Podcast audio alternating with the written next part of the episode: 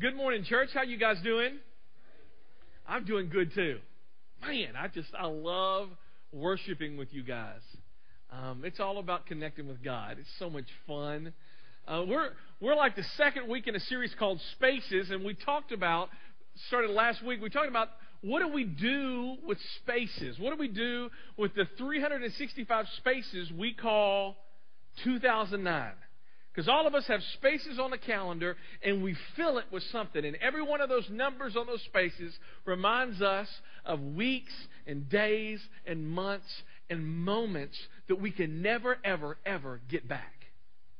That all of us fill those 365 spaces with something and with someone. We fill it with stuff that's important and really, as we're going to be talking about as this series continues, we fill it with stuff that's not that important.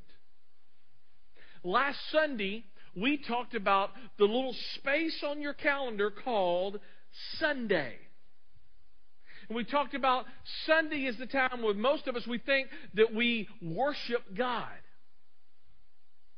But God doesn't want to be confined in the little space called Sunday that He wants to be involved in more than just one seventh of your life.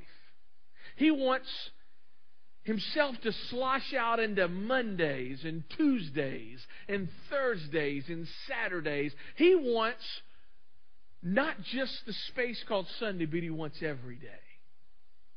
Today we're going to be talking about Monday because tomorrow is coming. Let me just do a quick poll. How many of y'all like Mondays? Let me see your hand. Okay, look around. Keep your hands up. We got one person over here who needs counseling. Um, because I know her personally. I'm just joking. Anyway, yeah, all right. Uh, but nobody likes Mondays. Nobody likes Mondays except Teresa. let me tell you the reason why we don't. It's because it's a reminder of the stuff we didn't get finished on Fridays but it's also a reminder that we got to go back to that job, working under that boss, and it's frustrating. It's frustrating. Because most people don't like Mondays. Because, in fact, Karen Carpenter had a song about it. Y'all remember Karen Carpenter? I introduced our worship leader to Karen Carpenter this week. I mean, with her music. She's dead, by the way. Some of y'all are going, oh, she died. Yes. All right. Karen Carpenter, y'all know, remember the song Rainy Days and Always Get Me Down. That's exactly right. I know that song. I love that song. Um, in fact, psychologists have, have talked about the Monday phenomenon. They've even named it the Monday blues. What do you do and who do you go to when you're feeling down? When you get those Monday blues? Who do you talk to? I mean, what what person are you able to just say, you know what, I'm struggling with my marriage right now. I'm struggling with these kids. I want to sell most of them. Um, I, I'm struggling with my job. Guys, do you go to the person in the cubicle next to you? Can you really be that real with that person? Um, let me speak to our military families. Who do you go to when you're struggling with Army stuff? Uh, one of the things I've realized that, that enlisted people really don't talk to officers, and officers really can't talk to enlisted people. And uh, one of the things we talked about in our, our small group um, last Sunday is we have one lady in the small group who says, you know, the support groups for women on post really don't work that well because the the ladies take on their husband's rank. You remember telling me that? And, and, and I mean, where do you where do you go where there is no rank? When you just be you. you just be yourself. That you're not connected to a, a sergeant or a private. You're just you. You and all of the warts, all of the struggles, it's just who do you talk to? Who do you have in your life when you just say, listen, this is going great in my life? Or this is stinking it up bad? That's what I want to talk about today. Because we're going to be looking at a story Jesus told about a man who, who wasn't connected with God, but also really wasn't connected with other people. And when this person had a good thing happen in his life, there wasn't anybody around for him to celebrate with. And more importantly, there wasn't anybody in his life to be able to speak some words of wisdom to. So if you have your Bibles, turn to Luke chapter 12. We're going to be looking at two passages of Scripture today. Luke chapter 12, and we're going to be looking at the story that Jesus told in verse 16 about a rich dude, about a rich fella. And this is what it says in Luke 12, verse 16 says this A rich man had a fertile farm that produced fine crops. He said to, what's the next word? He said to what? Himself, What should I do? I don't have room for all of my crops. The rich man was alone with his wealth. He was alone. How do I know that? He's speaking to himself. All right. Now, some of y'all who are a little older, you talk to yourself, and for those who uh, you're struggling mentally, you answer yourself. All right. But that's not what was going on here. He is talking to himself. He has reason to celebrate. He has a bumper crop. I mean, he got tons of crops in for harvest season, and he's got reason to celebrate, and nobody's there to celebrate with him. He's got no one. He has a decision that he has to make. What shall I do? I don't have room for my crops. He has too much crops, and he doesn't have enough barns or silos, and he has a decision to make. And he's asking himself, what shall he do? Let me tell you, in that community, in Jewish communities, it was a very tight knit relational community.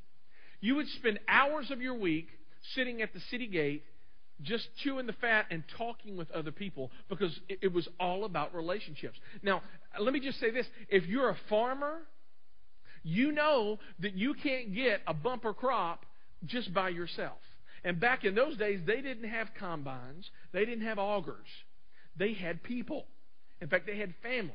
In fact, you think about it, 100 years ago, when it was an agrarian society, a lot of farming, everybody had large families. You want to know why? Number one, there wasn't too much to do. And number two, having a bunch of kids is good because you can help. They can help pick up eggs, and they can help slop the hogs. They can help do all that stuff. Because farmers, you need a lot of people, and Jewish farmers, you really needed a lot of people because that's what it was all about. But this rich man in Jesus' story was all alone. He had no one to talk to, so he's talking to himself. He's utterly alone. And look at this next part. He's talking to himself, and tell me who the subject is. Look at this. Then he said, I know. I'll tell, tear down my barns and build bigger ones. Then I'll have room enough to store all of my wheat and other goods. It's all about himself. He had an eye problem. It's all about himself. No children ran around his house. There was no wife who advised him. There was no friends he had in his life that said, you know what?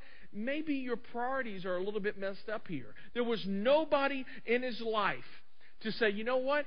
You, you, you've gotten off task. It's not just about crops and silos, it's not about stuff and getting more money. It's about relationships. Relationships with God and relationships with other people. But this man had no one, so he's talking to himself. Now, God speaks to him. And God doesn't have a lot of good words to say. Verse 20. But God said to him, You, what's the next word? Can God say that to people? You betcha. you fool. God had some information, knew some information that this fella didn't have. And it was this next part. You, you're going to die. Tonight is your last night. You've worked all your life for all of this stuff, and tonight's it. And then God asked him a question. A great question. That really, somebody else, if he was in community with, had friends, his friend should have asked him this question. But he had no one. So God asked him the question. Then who will you get? Then who will get everything you've worked for? Then who will get everything you work for? That's a good question. You're going to die tonight. You've worked so hard. Who's going to get it all? Wealthy and all alone. He had it all, and he had no one. I believe the person that Jesus was thinking about as he's telling this story is a person by the name of Solomon, and we look at his life in the Old Testament in a, in a little book called Ecclesiastes. Let me tell you about Solomon. Solomon was the most powerful person in the world at that time. He was the head dog. He had tons of money. Tons. When I say tons, I literally mean tons of money. He had castles with three chariot garages. He had a, a 42 inch view out of his window. All right, because they weren't making screens back then. Um, and it was clear, 1080. I mean, it was something. This man, he was powerful. He, the Bible says he was the wisest person who ever will, uh, lived. He had tons of knowledge. He had a thousand women, guys. This guy had women for every day of the week, plus tons more. I mean, he had opportunities to have tons of sex, but he had no intimacy. He had it all. He had it all. And he had no one. At this point in Solomon's life, he really didn't have a relationship with God. And he didn't have a relationship with anybody else because he used them. It was all about stuff. It was all about gaining stuff. And as he's writing this book of Ecclesiastes in Ecclesiastes chapter 4, we're going to jump in at verse 8, and then we're going to go back and we're going to look at verse 7 because that's really where our big idea resides today. Verse 8, Solomon is talking about a person, probably also talking about himself, and listen to the similarities of what he's talking about in the story that Jesus just told. This is the case of a man who is all, what's that next word? Alone, without child, without brother, yet he works hard to gain as much wealth as he can. He is alone. This is the rich fool that Jesus just talked about. He's all alone, very wealthy, but he has no one. He has, he's chosen not to build relationships with other people. What he has chose is to buy more, sell more, get more. It's all about more, more, more. All right? So, this person asks himself a question. Look what the next verse says. It says, But then he asked, what's the next word? Where have we read that before? This dude's talking to himself. You know why he's talking to himself? He ain't got nobody. He has alienated himself and isolated himself because it's all about bottom line. It's about getting more. And this person has no one around him. He has no friends. He may have had friends at one time, but they've long left him. He may have had a spouse at one time, but she's long left him because he was selfish. It was, what can I get from you? So he's alienated himself and he's wealthy. And he asked himself this question Who am I working for? Why am I giving up so much? What's that next word? Pleasure. Now, it's also meaningless and depressing. This dude had the money blues if anybody else ever did. that's how some of you are going to feel like tomorrow. It's who am I working for? An idiot. That's who I'm working for. All right? And, and why am I just giving up all this pleasure? And then these next last words. It's so meaningless and depressing.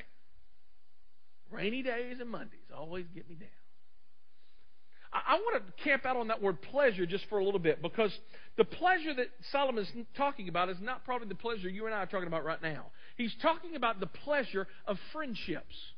He's talking about the pleasure of community, of hooking up relationally with other people. And you're saying, where do, where do you get that, Chris? Well, look at the next verse. Uh, Ecclesiastes 4 9. It says this Two people are better off than one, for they can help each other succeed.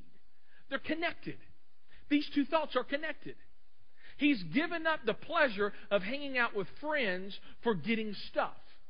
And he starts asking himself this question why am I doing this? I, I, I don't have any meaning and purpose in life. It's the same question many of you and I ask ourselves daily. Why am I doing this? And this person has alienated and isolated himself, and he doesn't have one friend to call his own.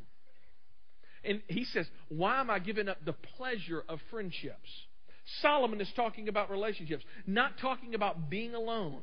Solomon is saying in this verse that it would be better off to be with someone else than to be alone. That's what he's saying here. Two are better than one, for they can help each other succeed. Solomon is trying to convince you, just like I'm trying to convince you, to hook up and get into a community, a group of people that you can do life together because two is better than one. Two is better than one. To do life into community. A person's true wealth is not measured by how much stuff he has, but how many friends he has around him. I'm going to go back. Two people are better than one for they can help each other succeed. It's like this. One of the biggest problems the rich fool, fool had was this. He had all this stuff, but he gave it all relationships up for stuff because it's easy to do life alone, but it's not very rewarding. It doesn't feel like a success. Alone. Now, let's look back at Ecclesiastes 4 7 in Solomon gives us the big idea. It says this. He says, I observed yet another example of something meaningless under the sun. And then he goes on. This is the case of a man who's all alone, who works hard to gain as much wealth as he can. So, what is what does Solomon call somebody who chooses to do life alone and only invest themselves in stuff? What does he call it? Meaningless. Meaningless meaningless. Solomon is setting up his talk about connecting relationally with other people by saying this the principle doing life alone is meaningless. Let me show you how other translations of the Bible translate verse 7. Uh, the, uh, the CEV translates it this Once again, I saw, uh, uh excuse me, once again, I saw that nothing on earth makes sense. Uh, the t- today's English version says, I have noticed something else in life that is useless. Life, when you choose to do life alone, life on earth doesn't make sense. When you choose to do life alone, life on earth is useless. When you choose not to hook up relationally with other people and connect with them, what you find is a meaningless life. But the opposite of that is true. You want a meaningful life? You want a life that makes sense? You want a life that just kind of works? Then what you need to do is you need to hook up with other people and give them opportunity to speak into your life and to speak into my life because all of us need that. Our big idea is this. Let's say it out loud if we can. It says this Life is full of meaning when you choose to do life together with others. Life is meaningful when you choose to hook up with other people. Let me you how that happens at one church. It doesn't happen with what we're doing right now. It doesn't happen when getting in rows and listening to a talking head. That's not how it happens. How it happens here at one church is in something called community groups. It's a community group. The best way for me to describe what a community group is is describe what it's not. All right? A community group is not a support group. It's not a group of guys holding hands crying about somebody just lost their cat. I could say something about cats right now, but it's called self discipline. So I'm not. Y'all know my view of cats, and you know God's view of cats. All right? I'm just joking. Um, it's not a support group. It's not a place where guys just give man hugs. All right? That's weird. Except when Jerry and I. Come on now. Come on. All right. It's not a teacher driven environment. It's not a place where some, you come and listen to an expert who has all of the answers. Number one, there is nobody like that on God who has all the answers and who's an expert. It's not a place where you just come and you take notes and you just sit in little aisles and you just face and you just you just listen. It's not a teacher driven environment though teaching happens. And it's also not a social club. It's not a place where you just come and you bring food and you eat and share recipes and you just hang out and you just eat. Though at community groups, you eat. Right? So, what does a community group look like? Well, a community group has three different elements they study the Bible. You have Bible study. It's focused on God's Word. You read the Bible together and you discuss it. It's also uh, centered around fellowship. You hang out, you eat, you, you play games, you have fun, you go on, you go away together on weekends. It's fun.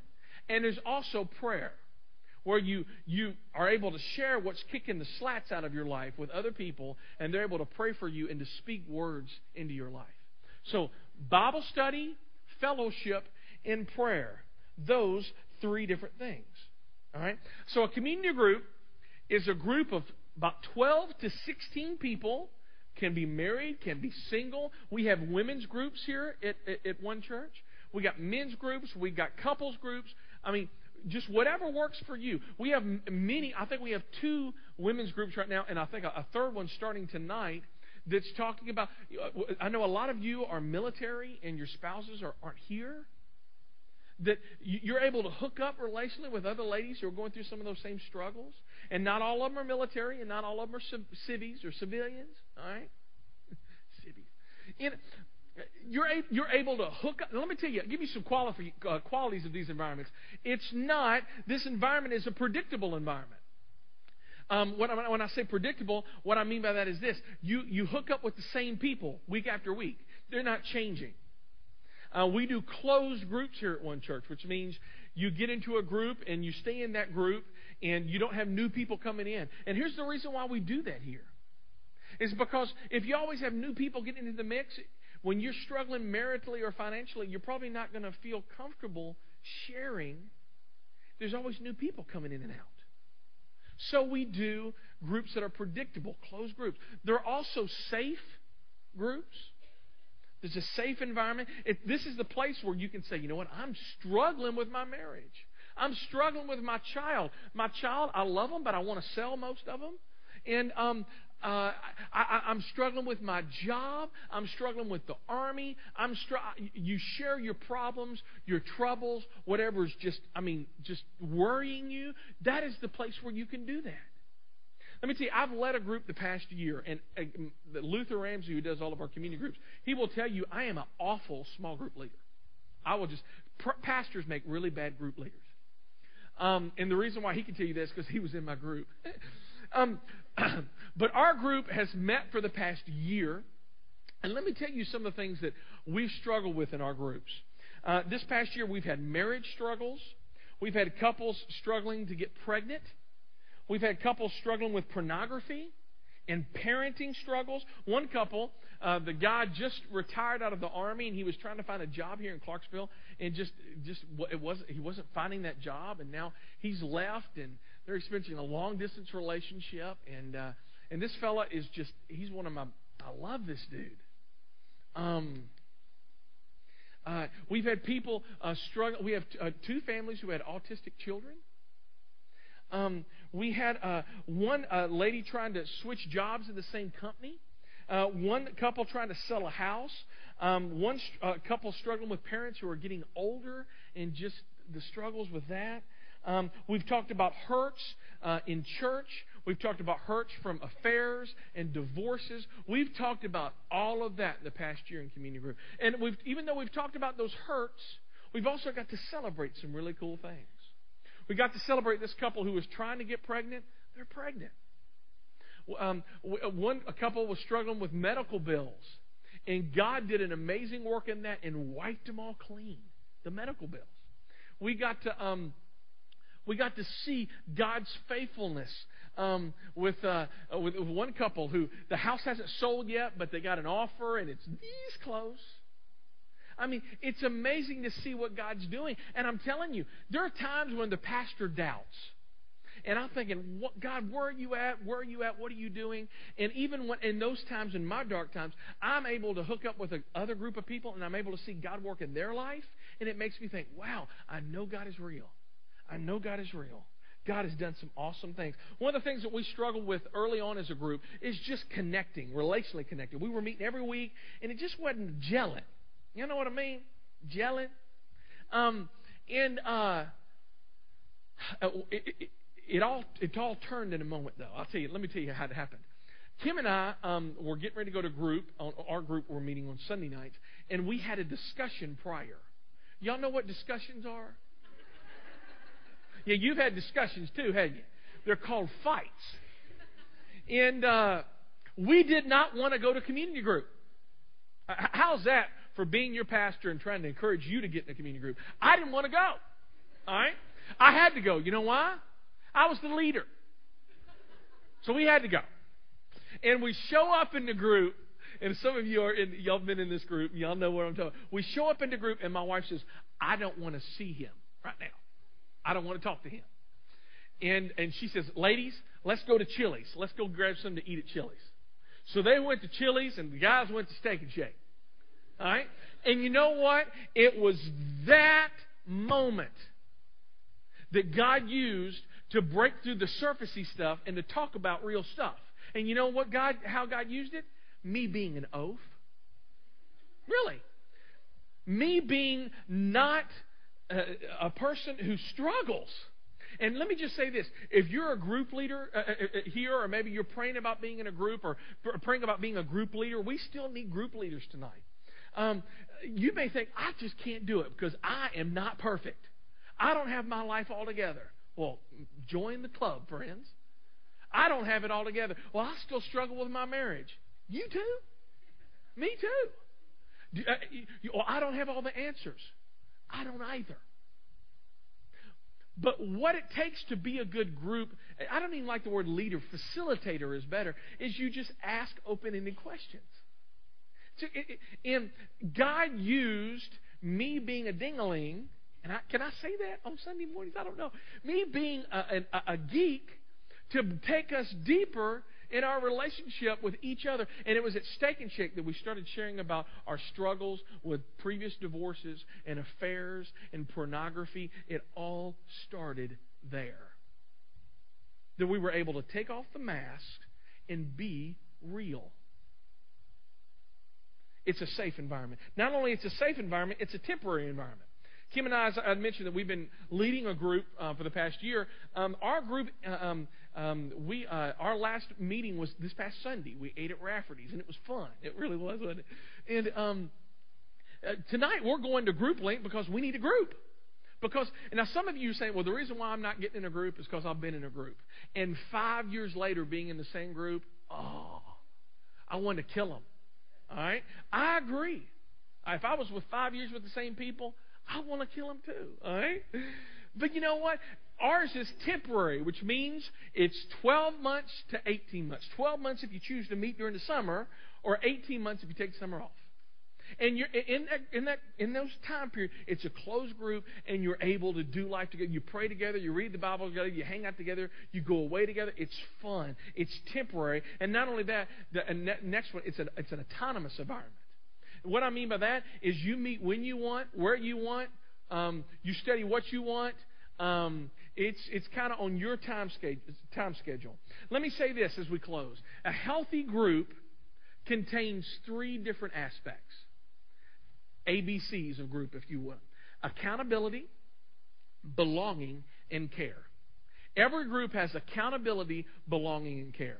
And as we close, I want to go back to the text of Ecclesiastes chapter 4 and show you where all of these show up.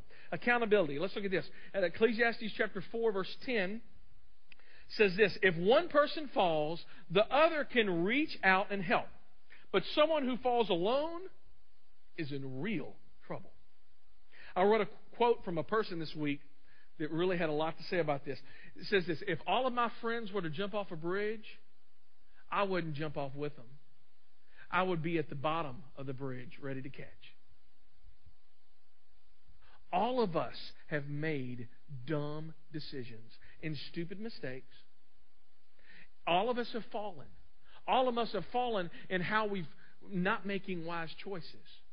This verse says that when you fall, not if, but you know what? It's going to happen. If one person falls, somebody's there to pick them up. I need that. I want to, I'm not a betting man, but I'd probably say you need that. Accountability. Accountability takes place best in a small group because it's relational. It's relational. I would go far as even to say this that your biggest regret in life, your biggest regret in life, that second marriage, that that financial decision that was not a good decision, that, that second lease, your biggest regret in life could have been prevented had you had people in your life willing to ask yourself some questions instead of you talking to yourself, having conversations with yourself.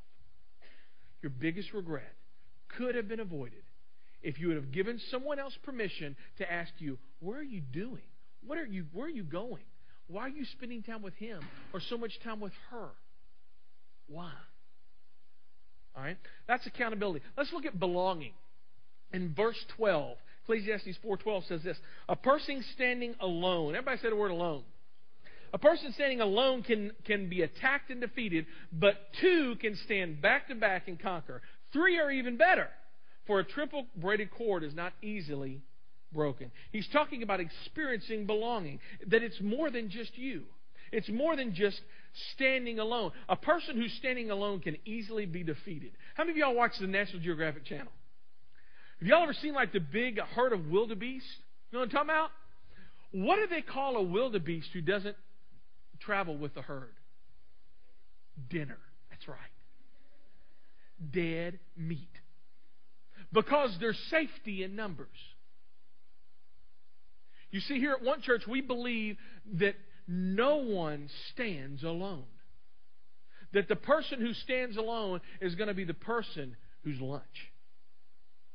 We want everyone to have an opportunity to say, you know what, I want to belong. I want to be a place where I can belong. You know, again, if you're a soldier and if you're only there, you can only see so far and you can shoot so far. But when you got somebody watching your back who's literally back to back, you got somebody there for you. That's what we're talking about. Is having somebody relationally there for you to celebrate with you and to cry with you and so that you don't have conversations by yourself. Belonging. A sense of belonging. A person standing alone can be attacked and defeated, but two stands alone back to back. Come on now. That's belonging. One of the things that's the, the uh, saddest things I see as a pastor is a lot of times going to a hospital and seeing somebody who's admitted into a hospital and they've got no one. One of the things that, that I, you may, this may surprise you. I go see some people at the hospital, but I don't go see a lot of people. And you know the reason why? It's because the majority of the people who get in the hospital, their community group's already been there.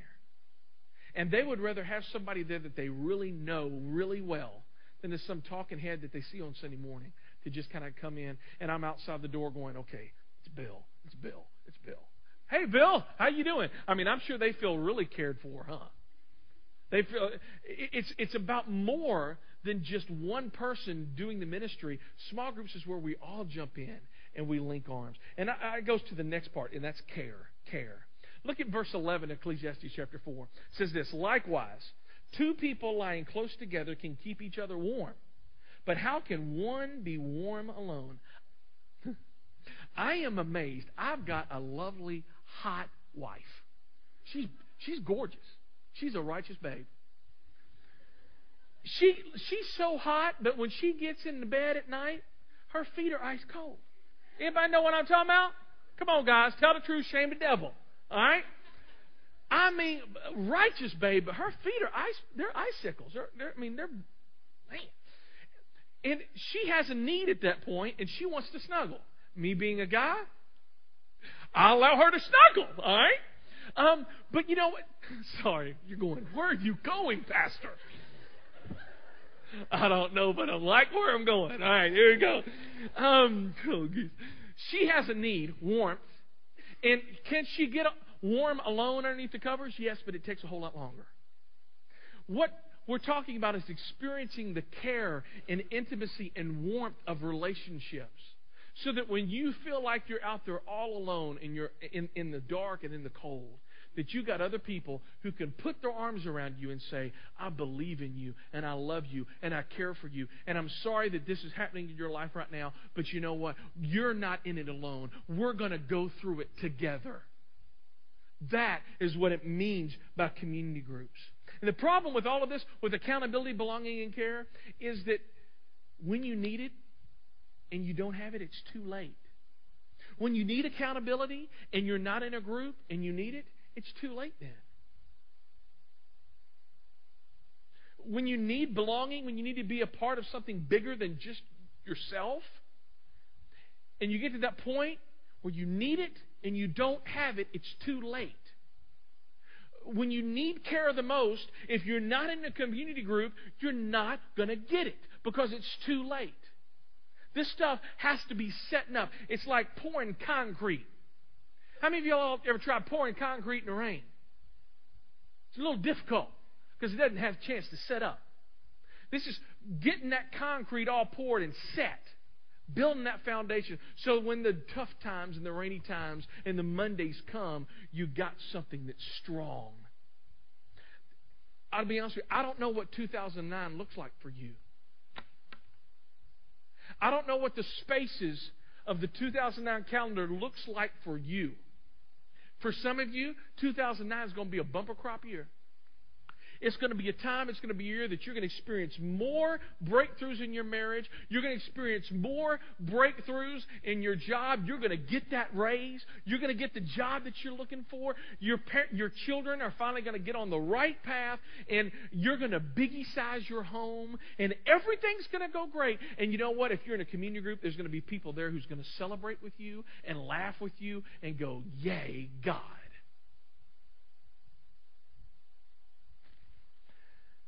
Your 2009 may not look like that, though. The 365 spaces of your 2009 calendar may be filled with struggle, and it may be a rough year for you. I don't know. This may be a year where your marriage falls apart. This may be a year where you lose your child. I can't even imagine.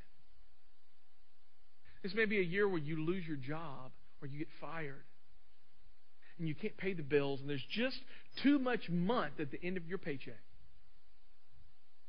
And you know what? If you're in a community group, there's going to be people there who are going to weep with you and cry with you and are going to put their arms around you and say, You're not doing this alone. I am with you. I love you. I care for you. You don't have to talk to yourself. When you get those Monday blues, there's going to be people around you that's going to encourage you because you've chosen to do life together. You've chosen to have a meaningful life because you've hooked up relationally with God and you've hooked up relationally with God's people. Let's pray. Dear Father, Lord, uh, I am so reminded of the scripture, or just the, the beginning of the Bible in Genesis where you created Adam, and Adam had a perfect relationship with you, but you saw a need in Adam before Adam saw the need. And that need was with community, with someone else besides himself. Lord, I, I confess to you today that I am in that same place. Lord, I can have a great relationship with you, Lord, that it, but if I don't have people in my life to hold me accountable, if I don't have people in my life that I can belong to and somebody that can give care, Lord, that I am going to stumble and fall, and my life will not be meaningful, but it will be meaningless. My life just won't make sense. My prayer is that today, the people who have been stiff arming people for months now, that they would put down those stiff arms and they would join hands with other believers and they would take that step, that next step to get into a community group because we just can't do it alone. No one is a lone ranger. I can't do it by myself. We love you, Jesus. And it's in your name that we pray.